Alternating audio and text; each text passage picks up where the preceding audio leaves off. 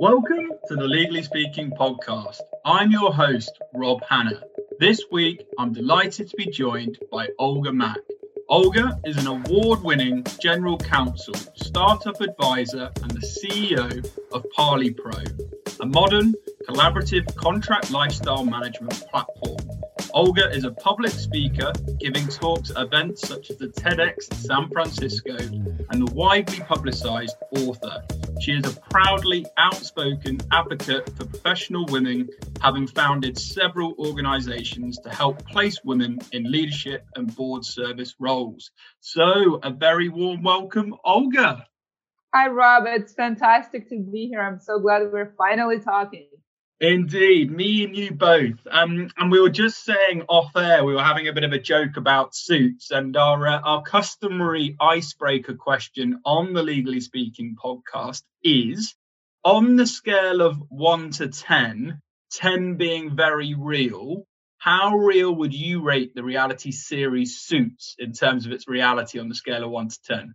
Oh, that's I that, that's a very interesting question. Look, um, I love the show. And um, I don't like many shows. I don't have time to watch many shows. It's one of the few shows that I watched. I thoroughly enjoyed it. I think there was lots of stories that I've seen in my life as a tech lawyer, um, and I thoroughly enjoyed it. So in my in my books, um, you know, rating the show is a little bit like describing a woman in terms of pounds and height. It's it, it very much objectifies the point. Um, so I will will not rate the show. I think in terms of re- how realistic it is, I think it's fantastic. I do have a story how I actually started watching it. I did not watch it from the beginning. I came to it toward the end, and somehow I completely missed the show. Mostly probably because I was too busy at work building the legal department at the time, and my CEO kept referring to me as Harvey. He did it a few times and um, I and I thought, you know, maybe I'm hallucinating, and then I, I realized that he does indeed keeps, you know, keeps calling me Harvey. Um, and then I finally turned around and said, "What the heck? I'm Olga. I'm no Harvey." Brilliant. And, and he he looked at me and he said, "Well, you remind me of Harvey a lot." And I said, "Well, so the heck is Harvey, and why do I remind you of Harvey?" And so this is where I, I, got a lecture from my CEO that maybe I should get a life and watch some, you know, TV sometimes. And I did. I, my husband and I and I were watching a movie and binging on this movie. I'm married to a fellow in-house lawyer as well, and I, I absolutely loved it. I think it's a fantastic uh, um, series. Yes, there are parts of it that are not very realistic, and yes, there are parts of it that are so realistic that I I remember dealing with it. Uh, and I enjoyed every moment of it. Uh, we we watched it a couple of times. I think it's a fantastic show. It's very entertaining, and sometimes you don't have to be too realistic to be too entertaining. For that reason, I love the show.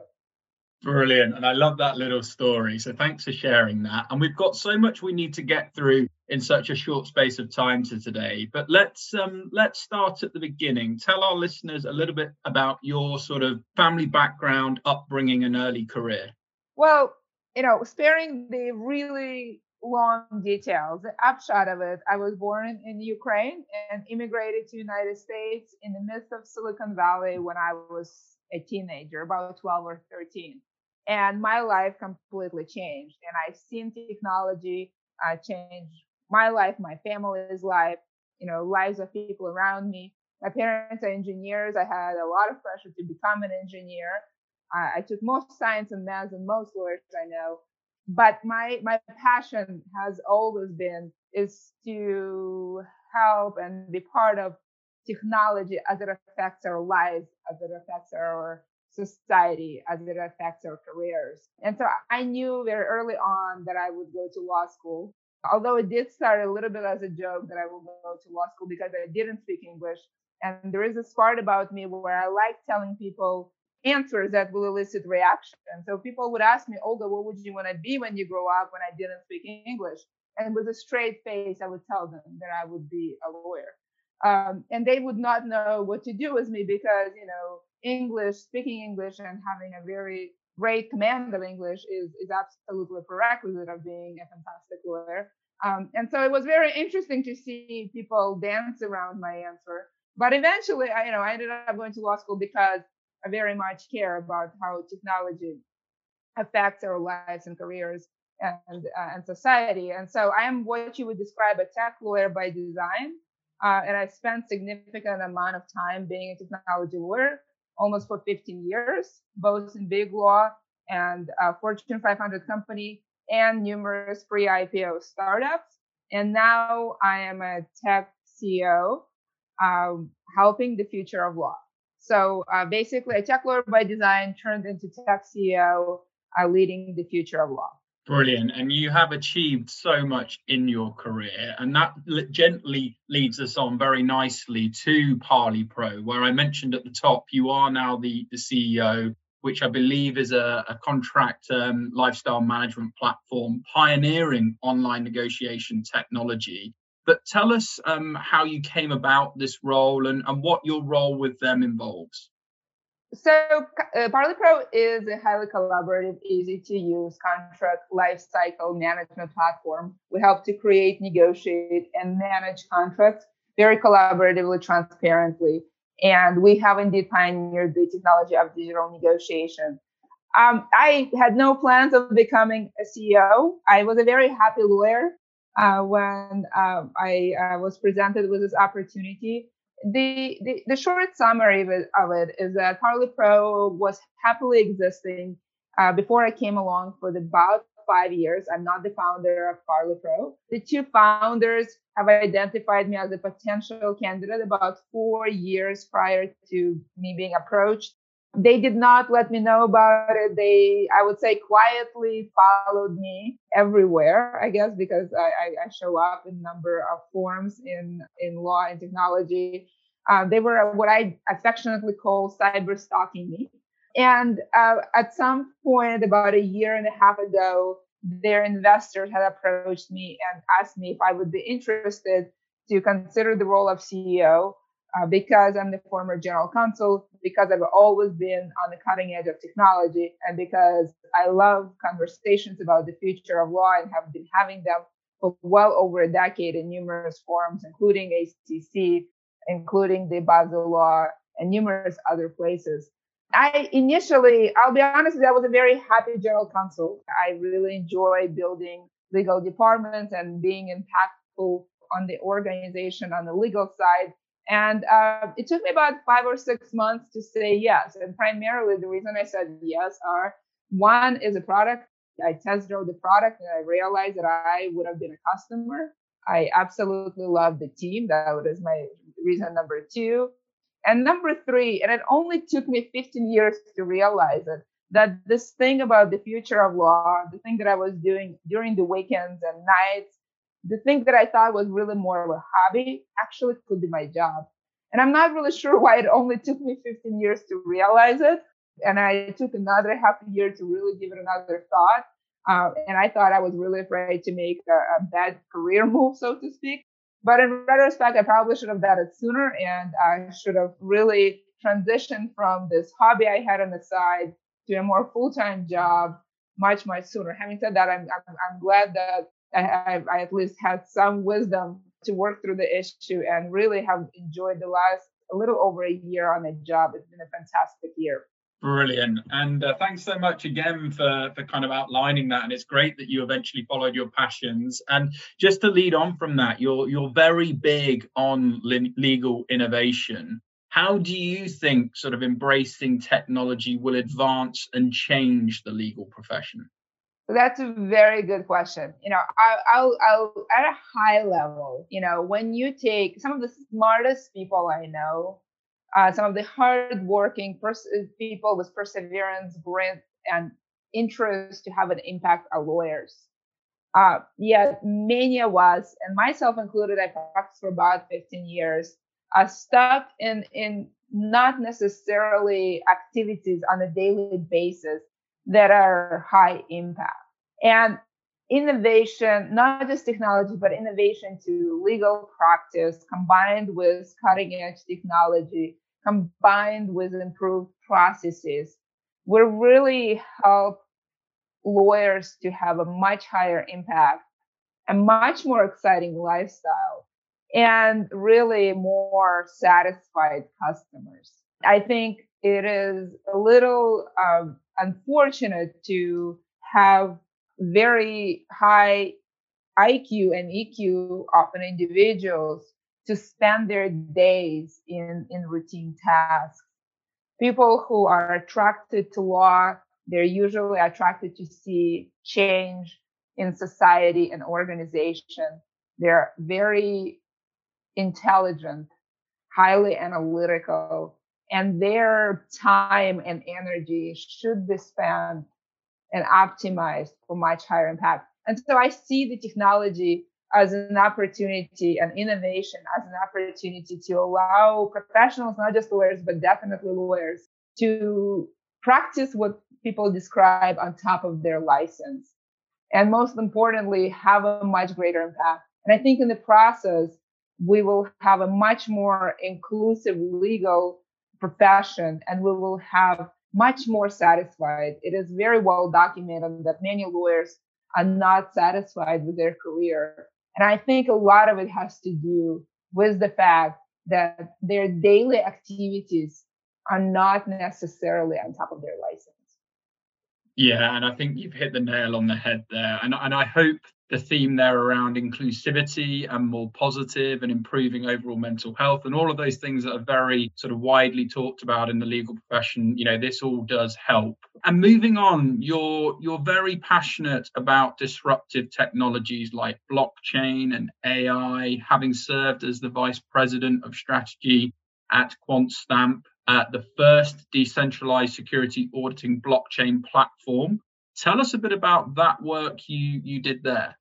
Yeah, I, am a huge fan of technology. As you know, I went to law school uh, to be a technology lawyer first. I, I pretty much uh, focused on security, privacy, and intellectual property, and you know, sort of was coasting through everything else. I do consider myself a technologist first, and I've been on the cutting edge of technology with many technologies, including SaaS, including AI and including blockchain. I think um, those are fantastic ways uh, to really kind of get a glimpse of the future and having a proficiency what technology is capable of really gives you an ability to imagine what's possible. Um, you know, I'm a, I'm a trained artist. I have about seven years of art training, and experimenting with technology is a little bit like experimenting with different paints and pastels and and colors and, and various other tools. Those are tools. Much of it is a back-end technology, meaning most people will not see or touch this technology. They will only experience it as an improvement in their life. And so for those of us who are builders and creators and doers, it's important to really understand the tools, just like it is important for an artist to understand the what's possible to do with acrylic, for example. And so I love being on the cutting edge of, of technology and really see what's possible, what what what can be done with various technologies. I did it with SaaS, I did it with AI, and I also did it with blockchain. And I absolutely enjoyed the time uh, learning about blockchain and building parts of the ecosystem. I do think that the best way to learn a technology is by doing. There are a number of fantastic courses about blockchain, and I'm happy to recommend them. But I really think that you gain a different insight by, by actually surrounding yourself by technologies and solving problems together. So at QuantStamp, I was surrounded by over uh, two dozens of PhDs from University of Waterloo, Stanford, Berkeley, MIT, and we were solving security of smart contract problems. So you can imagine that I was probably the biggest underachiever in the room in terms of education. And very few people would describe me this way unless you put me in the context of 24 PhDs or so. Um, and, and you learn quite a lot in the process. You know, when you grapple with, with technology uh, challenges, with society pro- challenges, with legal challenges, and you try to put it all together to really move uh, the needle forward, you get a new appreciation uh, for, for this technology. Uh, specifically, I was focused on smart contracts, which is the application of blockchain.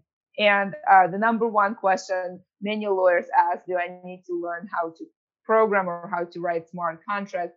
And you know, usually my answer is along the lines that need is a very strong word. First of all, you know, if you're a member of a bar, you know, in any country, you went to law school, chances are you're intelligent enough to write a, a very simple smart contract. You know, learning how to write a simple smart contract, you will really be able to give a much better legal advice in the same way as people who provide privacy or security legal advice. They usually are pretty proficient in mapping out, you know, the flow of data, for example. Uh, but do you need to? No, you don't need to. But having an ability to really read a basic one and have appreciation for technology is very helpful and really allows you to, to see what's possible and how to transform your practice. And most importantly, what skills you need to acquire today so that your practice is ready for the demands of tomorrow. Brilliant. Okay. And sticking with, with with blockchain as we kind of move on to everything else you're involved with, um, you spoke about blockchain when you gave uh, a talk at the TEDx San Francisco. You do a wide range of public speaking. How did you get into this, and what's your favorite thing about the speaking? What do you most enjoy? That's a really good question. You know, uh, so at TEDx San Francisco, I spoke about the power of smart contracts. Um, as I just mentioned, and I make no secrets about it, uh, smart contracts is my favorite application of blockchain. And uh, it is not because that I think they're entirely legal. Uh, you know, smart contracts are, you know, many joke, and neither smart nor contracts. They're really pieces of code that store information, verify the accuracy of that information, and then self-execute, kind of like a vending machine, right? So the vending machine stores that if you put a, a dollar, a euro, or some other currency, you get a snack of choice you put that currency, that amount, the, the machine verifies that it's accurate, and then self-executing moment, you get a snack of choice. So there is, if you can imagine a Venn diagram, there is an overlap between smart contracts and legal contracts, but you know it's a relatively small overlap. The reason I like smart contracts is because I think they will transform uh, the way uh, we we do business. They're powerful because they incorporate the if-then logic that really makes the business world, the legal world go round and and and really that's where they become powerful. And um, as this nascent relatively nascent technology becomes more mature and it will take a little bit of time we will rethink the way we conduct business the way we live the way we practice law in the same way as we have completely changed the way we, we conduct business and, and live our lives after internet so it's a it's a it's a very very powerful technology. Now um, I I really um, I, am fortunate enough to have been invited to speak at San Francisco TEDx, which is one of the sort of more selective TEDx's and really known about focusing on the cutting edge of technology. This is obviously was not the first time I've spoken. I've spoken at numerous other places and forums, including South by Southwest and other places that are um, fairly selective but I, I like this platform because one, I'm, I, I love TEDx, uh, TED platform. I think uh, I like the mission of spreading the, the ideas worth, worth sharing. I also really enjoyed preparing to deliver TEDx. I joke that preparing a TEDx talk is a little bit like preparing for a marathon. And it's not, it obviously was not the first time I've publicly spoken. I've been speaking publicly for years now.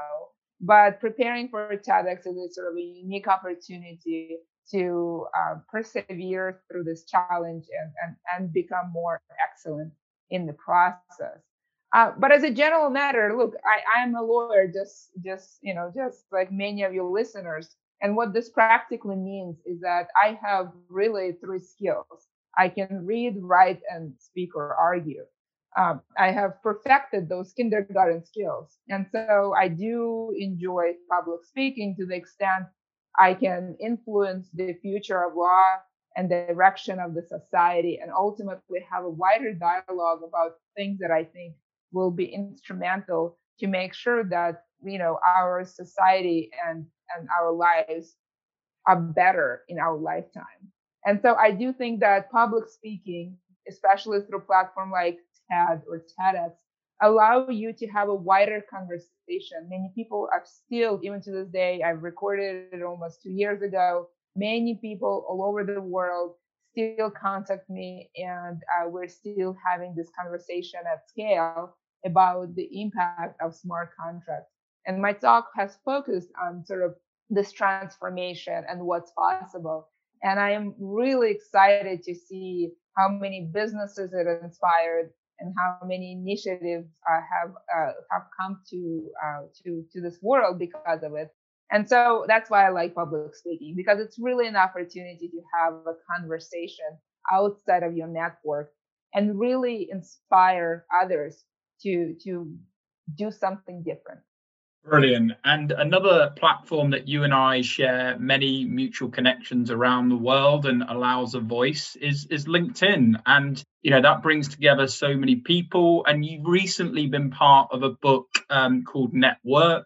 Um, Shay Rowbottom, who's also been a guest of ours on the show, uh, I believe wrote the foreword as well. The book is about 20 women lawyers overcoming the confines of the current sort of COVID 19 pandemic to create sort of connections, build businesses. Tell us how this all came about and you know what valuable connections you've gained through LinkedIn.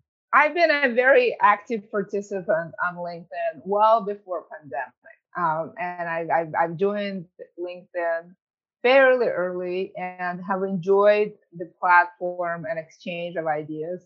I've shared a lot of original content and uh, republished some of the content from the Above the Law and ACC, Newsweek, and Bloomberg there as well, and really used it uh, to meet like-minded people and not so like-minded people to learn from them, to have conversations a lot of times about technology and the future of law. So I, am I'm, I'm an early adopter of LinkedIn and um, and a huge fan and really grateful for the opportunities the uh, LinkedIn has given me throughout the years.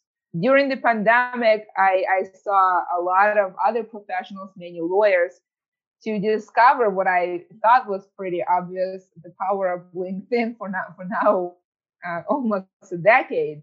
And uh, LinkedIn became a little bit more of an exciting place uh, where other lawyers have have come in and publicly started contributing. It is true that many lawyers, um, even today, and definitely until pandemic, were largely observers or lurkers on LinkedIn and did not really participate. I think there is still a little bit of reluctance. Um, many lawyers, when I ask them why why they're not active on LinkedIn, usually after they tell me that they read my content and I really love it, and I tell them that well, they never liked my post or commented.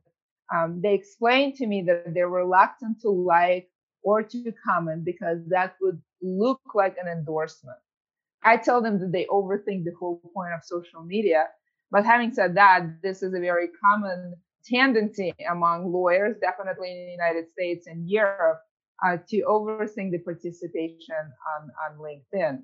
But during the pandemic, uh, I found myself uh, to be surrounded by more lawyers who are like-minded and, and really see the power of this platform. And somehow, through kind of one way or another, because I'm fairly active on LinkedIn, um, I was introduced to the group of, of women who attorneys who are in various practices uh, many in private practice, some of them are in house, some in government, who also kind of saw the potential of LinkedIn. And together we supported each other through uh, the pandemic and to kind of find the good conversations and to really uh, be there for each other. Many of these women I've never met. And so uh, there, are many of them are in the United States. I think a few of them outside. They are from you know many states in the United States. and all, none of them I ever met. They have different practices. They're from different walks of life. Uh, some of them, you know, politically on the same page, and some of them are not. So very, very different group of women. And we have found ourselves in the middle of this conversation, both through sort of private chat and public conversations through our posts. And this made pandemic a much more enjoyable experience where we essentially provided a support group for each other and so network is is the was born as as a story of how we supported each other and grew through this process and really found the upside of covid And so I, I don't remember exactly how I came to it and who exactly invited me into network.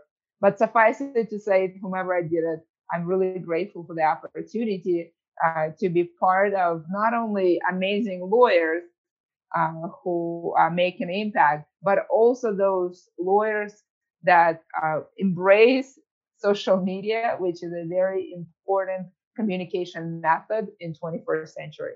Well said. And, uh, and it's worth pointing out the book is available on Amazon. It's absolutely fantastic. So I would encourage our listeners to check it out. And you are a huge advocate for professional women and women in leadership roles and founded the Women Serve on Boards movement. Um, I believe you successfully persuaded a dozen Fortune 500 companies to, to recruit their first female directors, which is a brilliant achievement.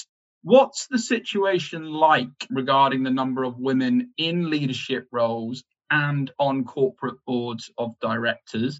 And how far has it come and how much further does it still need to go?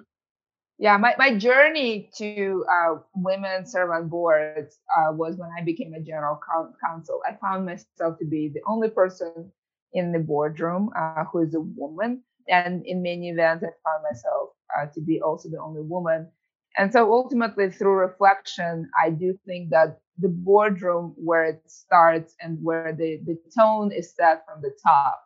And um, I, I was compelled to start social media campaign, uh, which is where I learned uh, the extent of what's possible on social media. It was specifically Twitter, to some extent LinkedIn campaign. And um, I was able to convince about 12 Fortune 500 companies uh, to um, find their first female director. When I was done with that, I was a little proud of myself, but I also realized that this was not really moving the needle fast enough. Um, and I wanted to see change at scale, which is the reason why I was involved in drafting of SB 826, which is a law in California that requires public companies doing business in California to find one to three directors that are women, their board. Uh, I was advocating, I was drafting, I was testifying, and I also made sure that Governor Brown uh, signed this law. This law had a huge impact on, for many reasons, for many levels. Uh, one is because California is an important state and it really affects companies that are not necessarily incorporated in California. And I'm very proud of this fact. Um, and um, also, uh, it really normalized the conversation about lack of women uh, in leadership and boardroom. And I, I am really proud of the fact that I was able to advance this conversation from point A to point B, and numerous others, very powerful institutions and individuals are now continuing this movement. And I, it really makes me happy to see it go forward. But the biggest thing that I'm really proud of um, is that now um, I see young women who graduate from college and they start planning their boardroom journey after college. They they may realize that maybe getting to be a director of a Fortune 500 company will take a few steps, and they start planning it early. And so what I'd like to say is that SB 826, which is model actual laws in Europe, really has given girls and women an ability to dream about things that they were not able or didn't even think of dreaming before. And, and that makes me uh, incredibly proud of what SB 826 has um, accomplished. And then maybe on the one more note, this law has been extended recently to require people of color. And that was my big argument when I testified, because some people have argued that crafting law around women is a little too narrow and not enough to reflect the diversity of thought in the world. And I completely agree with that. I do think that because women is a, is more than 50% of the population is a great place to start and really open a conversation uh, to a diversity of thought of origin and, and gender and, and race and other uh, things that matter. So uh, I'm incredibly uh, proud of this journey. I'm even more proud of the fact that, um, you know, what started out as sort of Olga was the, you know, one of the few advocates, of, you know, to lots of people adapting it. And it's been very satisfying to go from, you know, um, a person who is maybe somewhat crazy and trying to make this work to become completely normal. Uh, and all of that happening in my lifetime and other people adapting it as their cause. So incredibly proud of it. I've written a book about how to get on corporate boards to demystify this process for all professionals, not just women. And I really am excited about the future of other people putting the work to solve this problem. Brilliant and really well said, and long may that continue. And as we look to to wrap up, I do just want to ask because you also co-founded SunLaw, um, which again dedicated to preparing female in-house attorneys to become general counsels, legal leaders, and wise to help female law firm partners become rainmakers. You know, which is fantastic. Tell us a bit about the work these organisations do and the issues they're trying to address. Yeah, so SunLaw is very much um, is uh, focusing on, on helping women to advance to leadership, to legal leadership in house, and to really make this transition from a senior lawyer to um, to general counsel or legal leader at a bigger company. Because you know it, it's it's actually it's a it's a big change when you make that career change and you don't always have the support you need or network you need to really move forward. So uh, to some extent, um, you know, this group is is is very much like the group you know that I've been part of during COVID on LinkedIn. It's number of senior women in house supporting each other. It was started a few years ago, actually quite a few years ago. Um, myself and four other co-founders, uh, and it was an informal network that grew up to be quite large um, and at some point, you know, when we started the network, we agreed on what I call George Washington principle, which is the leadership has to change every, you know, four to two to four years to allow other ideas to flow and to allow uh, the, the opportunities and visibilities for other women. So when we founded this network, and uh, and it was very apparent that we were addressing the need for senior women in house, uh, we agreed on this principle, and we took the network quite far. And at some point, we had a conversation that we needed to have to change of leadership, to really bring new leadership and change the direction and to formalize SunLaw. And so we we found a group of women who are now taking SunLaw into new direction uh, it is now a nonprofit. It's a little bit more formalized and uh, it is well run. And it is still to this day very much true to the mission of helping senior lawyers, women to in-house to advance their careers. I'm very supportive of the organization. I was I was very active of finding replacement for leadership.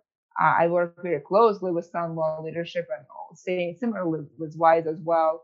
I'm not in day-to-day operations of either organization, uh, but I'm very much supportive of the mission, and uh, very much I think that they're doing a lot of service uh, to help women to transition to um, to leadership roles in house and also leadership roles in private practice uh, with respect to WISE.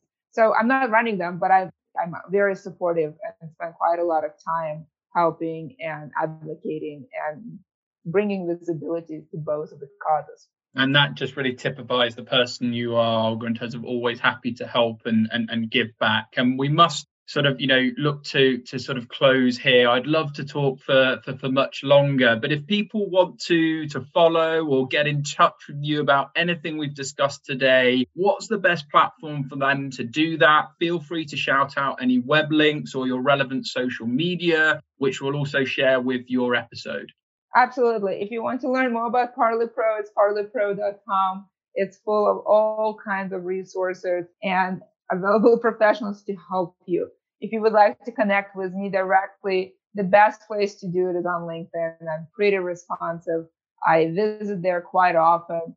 I share ideas through my my posts, and I try to be somewhat active on DMs.